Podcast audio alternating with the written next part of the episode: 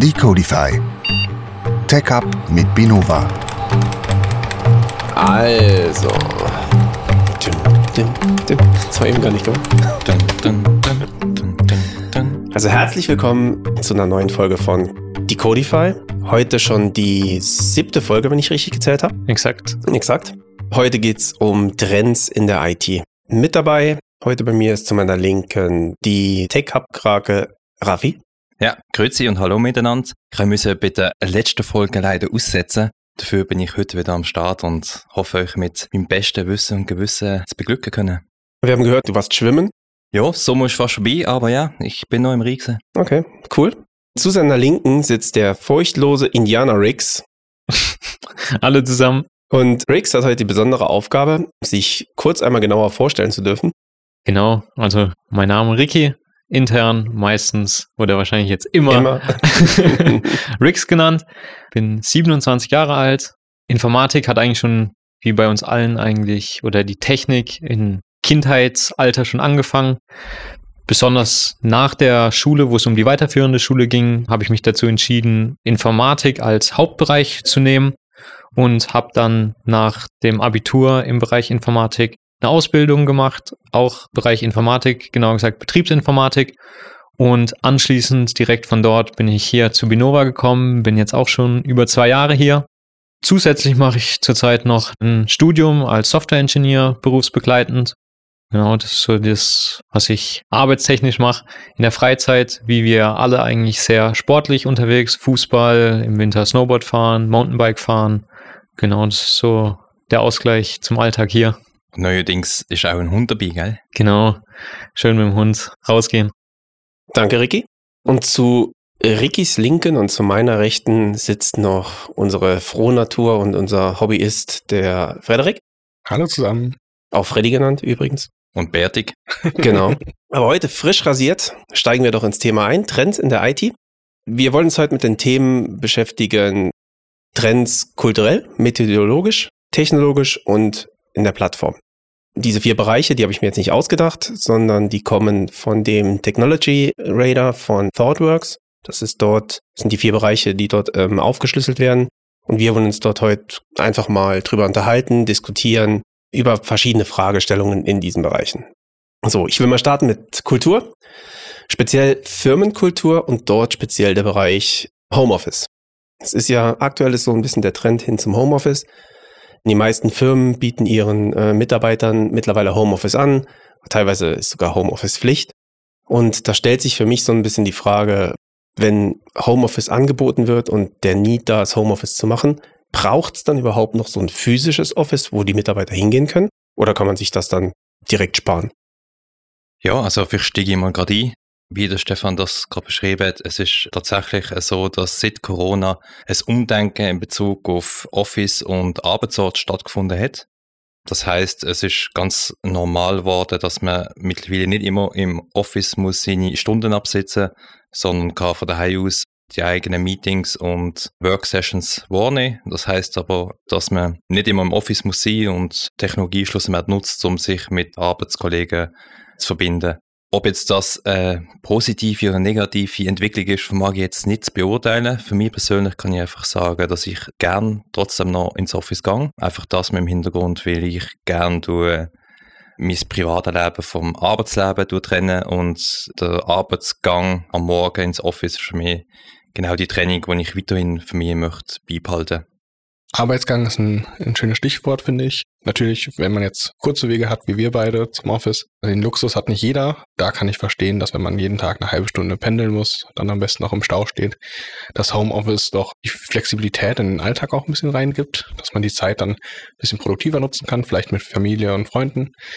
Auf der anderen Seite sehe ich Homeoffice die Entwicklung ein bisschen kritischer, weil ein Office ja nicht nur der physische Ort ist, an dem man arbeitet, sondern wo man auch mit seinen Kollegen zusammenkommt, wo man sich mal gegenseitig über die Schulter gucken kann und vor allem, wo man sich auch gegenseitig mal ins Gesicht gucken kann. Und äh, dann der Chef oder der Kollege, wenn man bleich und hustend ins Office kommt, vielleicht proaktiv einem den Tipp geben kann, sich auszuruhen oder irgendwie anders unterstützend tätig werden kann, was im Homeoffice eher untergehen könnte. Also eine Form von positiver Kontrolle würde ich das nennen. Auch für mich, ich glaube, es ist eine persönliche Entscheidung, ob man es noch notwendig sieht, ob man Office braucht. Ich persönlich gehe gerne ins Office, wie wir eigentlich alle hier. Für viele bei uns ist eher ein Luxus, glaube ich, daheim schaffen zu können, wenn man mal irgendwie Termin hat oder so, dass man einfach die Zeit sich am Morgen sparen kann, um ins Office zu kommen, dass man am Abend früher Feierabend machen kann, aber seine Sachen trotzdem erledigen kann. Und vor Ort Themen zu klären mit Arbeitskollegen, ist doch nochmal auf einer anderen Ebene, als wenn man das alles nur online vor einer Webcam macht. Man kann zwar vieles klären, aber es ist halt ein bisschen anders. Und ich glaube, da muss jeder selber wissen, was für ihn auch angenehmer ist, wie du es gesagt hast, Raffi. Für dich ist die Trennung wichtig zwischen Arbeit und Privatem. Wenn man das aber auch trennen kann, ohne ins Office zu gehen, ist es natürlich dann ein Luxus. Ja, und ein weiterer Aspekt ist irgendwo die Identifizierung mit einer Firmenkultur wenn man keinen Standort hat, wenn man kein Office hat, wo man sich treffen kann, wo man seine Firmenkultur auch irgendwo ausleben kann, entsteht überhaupt keine Bindung zu einer Firma.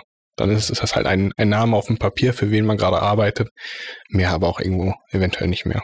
Da möchte ich gerade was dazu sagen und einhaken. Also ich finde, was du gerade sagst mit der Identifikation mit, dem, mit der eigenen Firma ist ein sehr wichtiger Punkt, weil schlussendlich auch das die Motivation ist, warum man dann gerne gut arbeiten wenn man das Gefühl hat, ja, man ist da dabei mit einem Team, in einer Firma, mit der man sich identifizieren kann. Und ich würde behaupten, wenn man die Bindung nicht hat, dann geht auch vieles verloren.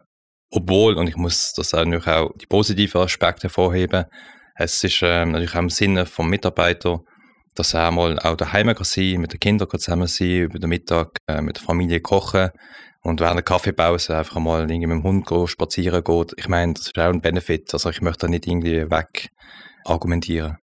Okay, ja, das ist eine ziemlich eindeutige Antwort von euch dreien. Also jeder will irgendwie ein Office haben, jeder will ins Office gehen. Man findet es halt wichtig, sich auszutauschen mit anderen. Für mich stellt sich aber noch eine andere Frage. Jetzt sei Office mal dahingestellt. Wir haben jetzt drüber gesprochen, dass man trotzdem immer Flexibilität will. Und die Bindung zu einer Firma ist ja auch schwierig zu regeln. Wenn man im Homeoffice arbeitet, ist es dann nicht für die Firmen, die Homeoffice anbieten, könnte es dann auch eine Lösung sein, gar nicht mehr mit internen Mitarbeitern zu arbeiten, sondern nur noch mit externen Mitarbeitern zu arbeiten? Wäre das vorstellbar? Was denkt ihr? Also ich glaube persönlich macht es immer Sinn, interne Mitarbeiter immer zu haben, um ein gewisses Know-how, firmeninternes Wissen immer zur Verfügung zu haben. Sind es nämlich nur noch externe Mitarbeiter, ähm, kann es halt passieren, dass die externe Firma irgendwann mal geht, kommt eine neue externe Firma, die müsste dann das ganze Wissen von neu aufbauen und hat man aber interne, die sich schon auskennen, kann man das Wissen viel schneller weitergeben und kann dann zu den eigentlichen Aufgaben kommen, für was die externe Firma geholt wird. Was Ricky eigentlich sagen tut, oder wenn ich da auch gerade anknüpfen, Wissensmanagement und Wissenstransfer innerhalb von Firma ist natürlich ein wichtiger Punkt. Man möchte natürlich nicht das Wissen nach Hause gehen, mit dem Risiko, dass man dann in Zukunft halt nicht mehr die eigene Infrastruktur, die eigene Software kann betreiben ich würde aber auch als Trend festhalten, oder beziehungsweise ich beobachte das, dass halt auch gerade in, in größeren Firmen mit einer IT-Abteilung doch auch Projekte im Vordergrund stehen. Das heißt, es geht darum, man hat irgendwie einen Zielzustand, den möchte man so schnell wie möglich erreichen, macht für das ein Projekt, kauft eine externe, kompetente Fachkräfte ein, die das dann umsetzen. Und wenn das Projekt umgesetzt ist, gibt man noch die operativen Themen ans interne Team, wo natürlich auch Ownership über das Ganze haben. Und durch das hat man dann so einen Projekt-driven Ansatz, wo eigentlich die externen Fachkräfte immer nur zeitlich begrenzt zur Verfügung stehen und so immer genau die Kompetenz eingekauft wird, wo man gerade braucht. Und ich glaube, das macht auch Sinn mit dem technologischen Wandel allgemein. Das heißt, Technologie schrittet voran, ein ganz großer Schritt und es ist halt immer wichtig, dass man wenn man am Ball will bleiben, dass man genau die Kompetenzen einkauft, die man gerade braucht. Und die eigenen Mitarbeiter, die immer weiterzubilden und fortzubilden, das ist immer auch eine Kostenfrage und eine Zeitfrage. Das heißt, man möchte eigentlich die lieber behalten als interne Mitarbeiter, die dann halt ein Augenmerk auf die Ownership und Verantwortlichkeiten von den businesskritischen Themen haben. Okay, gut. Dann würde ich doch damit die Frage abschließen und zum nächsten Thema kommen, was Methodologie ist. Dort stellt sich mir die Frage, wir bewegen uns in einer recht schnelllebigen Welt, also in der recht schnelllebigen IT-Welt. Und vor ein paar Jahren ist das ganze Thema Agile hochgepoppt. Ist jetzt schon gut weiß gar nicht, wie lange es schon gibt, begleitet uns jetzt schon ein paar Jahre. Und dort gerade das Thema Scrum. Und für mich ist so die Frage, ist Scrum denn überhaupt noch zeitgemäß mit den Anforderungen, die es heute in den verschiedenen Firmen gibt? Also ich glaube, ehrlich gesagt, es kommt darauf an, wie man Scrum lebt. Also ähm, je nach Projekt wird es eher als Micromanagement quasi genutzt, dass man einfach daran gemessen wird, wie man oder was man schafft in einer gewissen Zeit. Normalerweise gibt es eine Schätzung. Man sollte dann das als Schätzung sehen und nicht dann als Ziel, es muss bis da und da umgesetzt werden, nur damit das Burndown gut aussieht. Ich finde, wie man Scrum lebt, ist, ein, ist eine schöne, schöne Bezeichnung, wie Scrum heutzutage genutzt wird.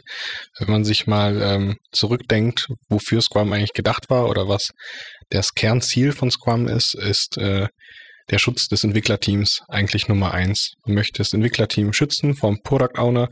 Man möchte Arbeit portionieren, so dass das Entwicklerteam zwar frei arbeiten kann, aber auch nicht überfordert wird, nicht abgelenkt wird von den Aufgaben.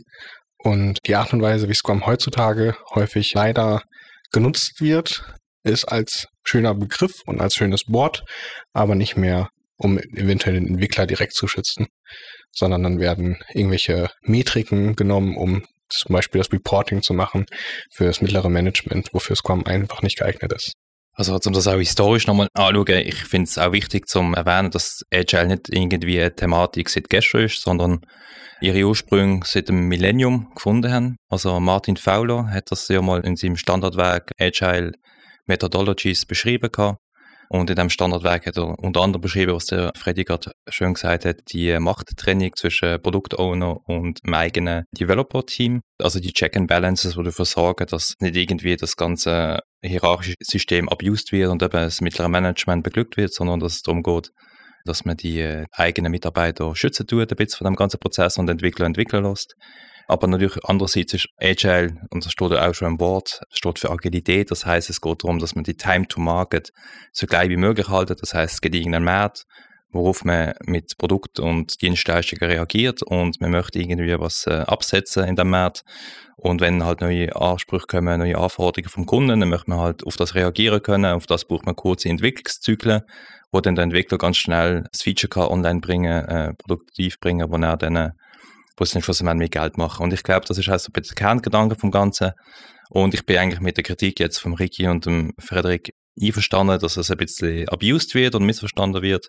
Und ich glaube, es ist auch ein bisschen ein Trend, dass das ein bisschen dekonstruiert wird. Also ich sehe es auch in Firmen, wo das hinterfragt wird, anders ausgelebt wird. Aber natürlich gibt es noch nur Paradebeispiele von Firmen, wo das noch nicht äh, ja, geschnallt haben. Genau, wir bewegen uns ja häufig im Bereich DevOps-Kultur, und da sehe ich den Trend auch ganz klar hingehen, dass es wieder mehr zum Self-Managed geht, dass man die Entwickler einfach, wie Raffi schön gesagt hat, entwickeln lässt und das ein bisschen stärker trennt, ja. Okay. Sprachlos. kann, kann nichts weiter ergänzen. Alles ist gesagt. Alles ist gesagt. Ja, also zusammenfassend, Agilität ist gut, Scrum per se ist auch gut. Missbrauchen von Scrum als Micromanagement-Tool ist Passiert ist nicht optimal, sagen wir es so.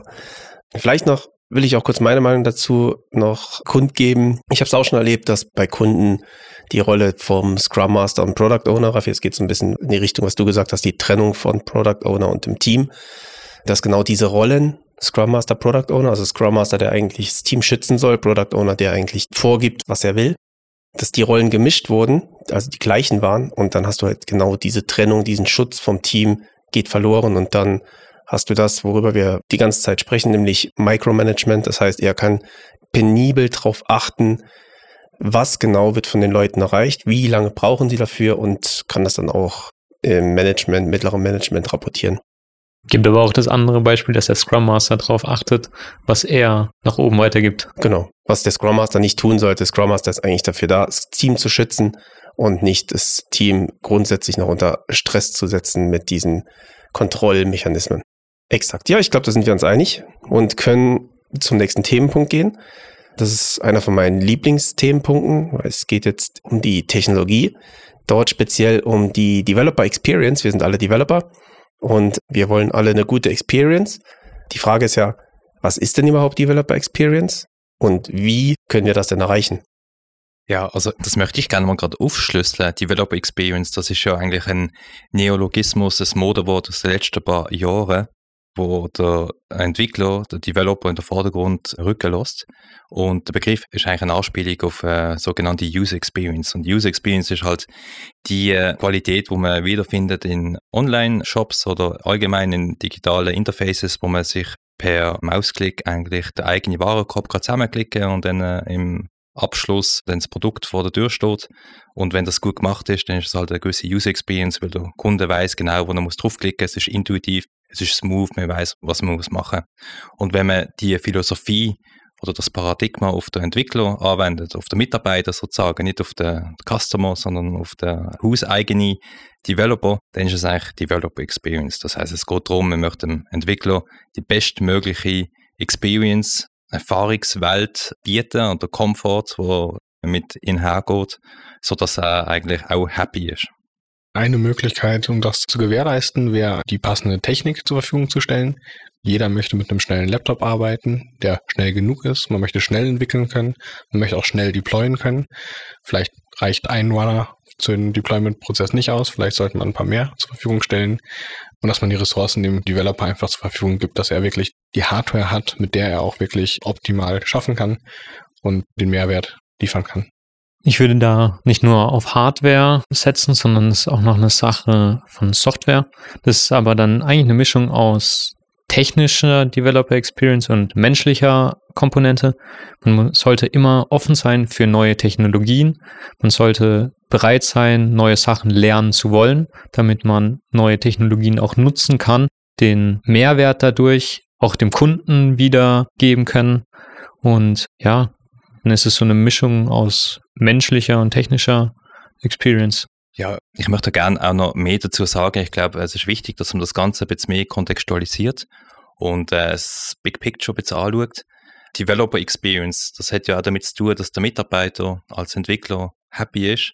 Und das wiederum, gerade jetzt mit dem, wenn man jetzt an Corona denkt und über Homeoffice, wie du am Anfang gesagt hast, Stefan, wie sieht es genau dort aus, ist glaube schon sehr interessant anzuschauen, auch gerade im Hintergrund, dass es sehr wenig Entwickler momentan gibt auf dem Markt. Also man findet fast keine Fachkräfte mehr im IT-Umfeld. Die werden hoch bezahlt und man wirbt sich gegenseitig ab. Ich glaube, das wird sich immer noch progressiv zuspitzen.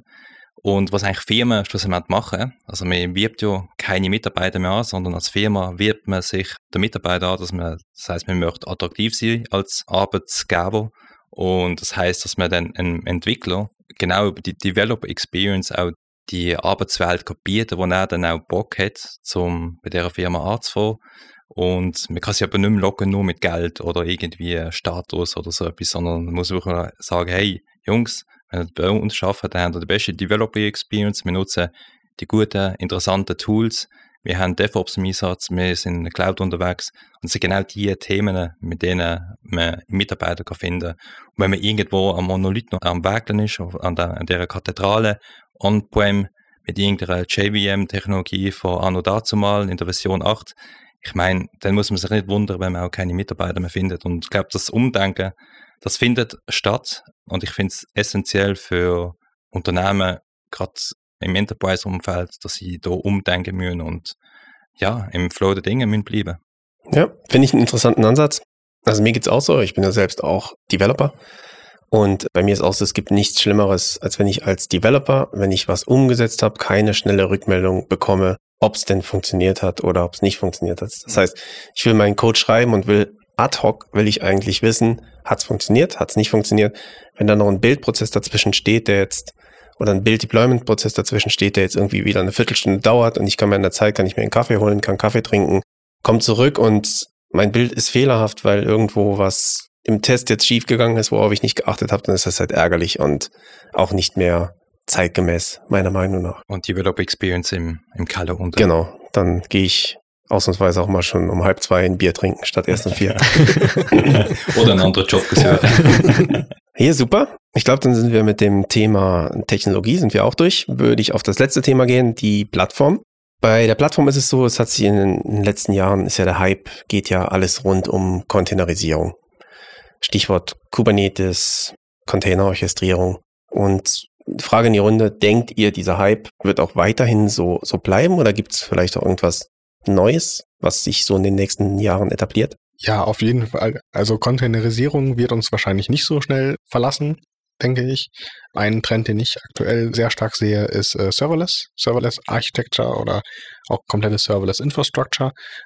Wir waren dieses Jahr bei der den AWS Cloud Days in Zürich, die ersten AWS Cloud Days in der Schweiz und haben einen interessanten Vortrag zu Homegate uns anhören dürfen, die ihre komplette Architektur serverless haben und einen schönen Use Case dargestellt haben, warum eventuell die eigene Orchestrierung, die eigene Container-Orchestrierung zu betreiben heutzutage so langsam aus der Mode kommt, weil wenn in der Nacht zum Beispiel keine Anfragen auf der Plattform kommen, kostet die Plattform Serverless auch einfach keinen Cent, was natürlich für jede Organisation erstrebenswert ist. Ja, also ich sehe die Unterscheidung zwischen Containerisierung und Serverless ein bisschen als oberflächlich an, insofern, dass beides Arten von Isolierung, also Software-Isolierung sind. Das heißt, schlussendlich läuft alles immer noch auf einem Server. Einfach die verschiedenen Abstraktionslayers sind unterschiedlich und ja, da muss man einfach genau in der richtigen Abstraktionsebene unterwegs sein, dass man es versteht. Ich kann mir also jetzt in Bezug auf Kubernetes als Containerorchestrierung, die, die das im Einsatz haben, die werden das weiterhin benutzen und die, die das noch nicht im Einsatz haben und noch on Legacy sind, on-prem oder so und werden irgendwie auch neue Infrastruktur in Betracht ziehen. Es kann gut möglich sein, dass die direkt in Serverless gehen und Zwischenstep von Containerorchestrierung erst gar nicht mitmachen. Aber da muss man halt schauen, wie sich die Firmen aufstellen und was sie strategisch genau als Ziel verfolgen. Ja, Okay, ja, danke, Raffi. Ja, ich finde. Ähm, Aber warte, einen Punkt möchte ich vielleicht noch sagen. Okay. Ich finde schön, dass du auf äh, Legacy eingehst, weil eine Entwicklung, die sich sicherlich auch weiter fortsetzen wird, ist äh, die komplette Cloud Migration und Cloud Journeys. Dass viele Unternehmen, die bis jetzt zwar noch on-prem arbeiten oder Legacy, ihre Legacy-Software laufen haben, dass die sich so langsam Richtung Cloud Native orientieren werden und ähm, wahrscheinlich auch Richtung Cloud migrieren werden. Die Angst vor der Cloud hat in den letzten Jahren doch iterativ immer weiter abgenommen und so langsam. Da, darf ich kurz eine Frage dazu stellen, weil das Thema jetzt gerade, es brennt mir auf der Zunge. Dort stellt sich jetzt für mich die Frage, wir haben jetzt über Serverless und Container-Orchestrierung gesprochen. Du sagst, die Firmen gehen jetzt ihre Cloud Journey an, sie machen den Weg in die Cloud. Was macht dann für diese Firmen Sinn? Macht Sinn, direkt Serverless zu gehen, alles versuchen auf Serverless umzustellen? Oder macht es trotzdem Sinn, noch mit Container-Orchestrierung zu arbeiten? Ich denke, mit Container-Orchestrierung zu arbeiten macht immer irgendwo Sinn. Das ist ein niedriger Einstiegspunkt, um auch Cloud-ready zu werden, seine Applikationen zu containerisieren. Ähm, um vielleicht einen kleinen Sprung zurückzumachen, heutzutage ist der Fachkräftemangel hoch. Ich glaube, wenn jetzt eine große Firma hingeht und sagt, hey, wir wollen alles, was wir on-prem haben, serverless gestalten, dann ähm, werden die ein, ein schön paar Jahre vor sich haben, ähm, die Mitarbeiter und das Know-how einfach zu finden. Ich glaube. Aber dafür gibt es ja externe Firmen, die dort unterstützen können. Selbstverständlich. Deswegen genau. bilden wir uns auch in den Bereichen fort. Ja, ja, exakt. Ja, es macht ja Sinn, dass man genau die Kompetenz, wie ich initial gesagt habe, dann einkauft und die Cloud Journey dann auch mit den Fachkräften mitzieht. Auf was ich aber noch raus ist, dass wegen Cloud es geist immer noch ein bisschen den Gedanken genommen, dass Cloud so was Böses ist, wo man sich dann irgendwie ein Vendor-Login einfängt, aber ich sehe das ganz anders. Also die Entwicklung geht ja tatsächlich in, in die Richtung, dass ähm, in Zukunft die ganze Workloads halt nicht mehr irgendwo an Bare Metals muss laufen oder wo man irgendwie alles zentralisiert laufen lässt, sondern das wird sich dezentralisieren. Und wenn man Cloud-Provider nutzt, dann ist auch dort der, der Wunsch hoch, dass man das dezentral macht, dass man Cloud-Provider unabhängig ist auch wenn sie halt auf einem spezifischen laufen, jetzt zum Beispiel bei AWS oder, oder GCP. Und ich würde sogar meinen, der Trend geht in die Richtung, dass die Workloads dann auch on the edge verfügbar werden und genau Containerisierung dort einsetzt, äh, zum sagen, hey, wir haben einen Standard, der kann dann bei euch auch irgendwo auf dem Kühlschrank, auf dem Handy, wo auch immer, laufen lassen, durch den Containerisierungsstandard gehst. Und ich glaube, das ist auch ein bisschen die, die weiterführende Cloud Journey in den nächsten fünf, ich sag mal, fünf bis zehn Jahre. Aber hey, in der IT, also zehn Jahre vorausblicken, das ist schwierig. Also du spielst auch so ein bisschen auf Thema WebAssembly an. Ja, genau. Für die es noch nicht kennen, ich habe einen TK-Beitrag über WebAssembly. Das ist ziemlich cool. Genau. Reinlesen. Ich glaube nicht nur du. okay. Ja, ich glaube, wir sind so am Ende angekommen von unserem heutigen Podcast. Mir hat Spaß gemacht. Spannendes Thema. Ich glaube, Man könnte in dem Format gerade Trends, gibt es mehr Potenzial, wo man sich noch drüber unterhalten kann. Wir haben jetzt gerade mal an der Oberfläche von einzelnen Themen in diesen verschiedenen Rubriken gekratzt. Es gibt dann noch etliches, über was man diskutieren kann. Also mit Notizen können noch viel weiter empfallen. Ich finde es gerade schade, dass jetzt sagst du schon Ja, fertig. auch, ich- ich hatte noch so viel zum Sagen. Das nächste Mal. Also, kurz zusammenfassend, über was wir heute gesprochen haben. Wir haben über kulturelle Trends gesprochen, gerade Firmenkultur, Homeoffice. Wir sind eigentlich alle der Meinung, es braucht noch ein Office, man braucht noch eigene Mitarbeiter, interne Mitarbeiter, ums Know-how einfach in der Firma zu halten und bei Bedarf sich externe Mitarbeiter zu nehmen, um den Workload, der anfällt, entsprechend abzuarbeiten. Thema Methodologie. Scrum ist noch zeitgemäß, aber nur solange man es für die Zwecke gebraucht, für die es eigentlich gedacht war, nämlich Time to Market und Schutz von Entwicklern und nicht als Micromanagement-Tool missbraucht wird. In der Technologie haben wir uns angeguckt, die Developer Experience. Es gibt dort technische Aspekte und menschliche Aspekte.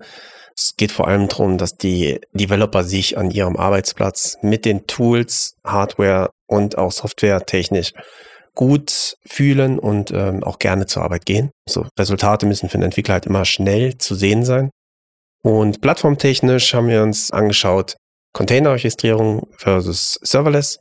Der Trend geht Richtung Serverless, wird uns aber in den nächsten Jahren wird uns Containerorchestrierung trotzdem noch begleiten, was einfach dem geschuldet ist, dass der Einstiegspunkt von Containerorchestrierung einfacher ist, als alles jetzt auf Serverless umzustellen. Ja, habe ich was vergessen?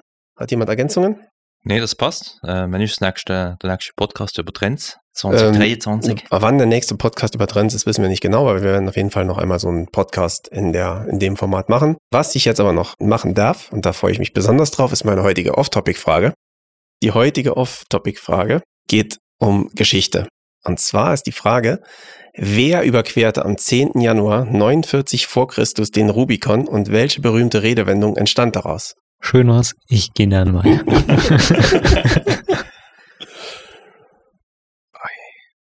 Das ist eine gute Frage. Ich glaube, der, der Raffi, der guckt gerade so äh, fröhlich. Ich, glaub, Ich weiß es echt nicht. ich weiß es auch noch ich weiß nicht. es, aber ich weiß es jetzt gar nicht aus dem Stehgriff. Woll- Wollt ihr raten oder soll ich es soll ich's auflösen? Neun- Raffi weiß, wenn er es googelt.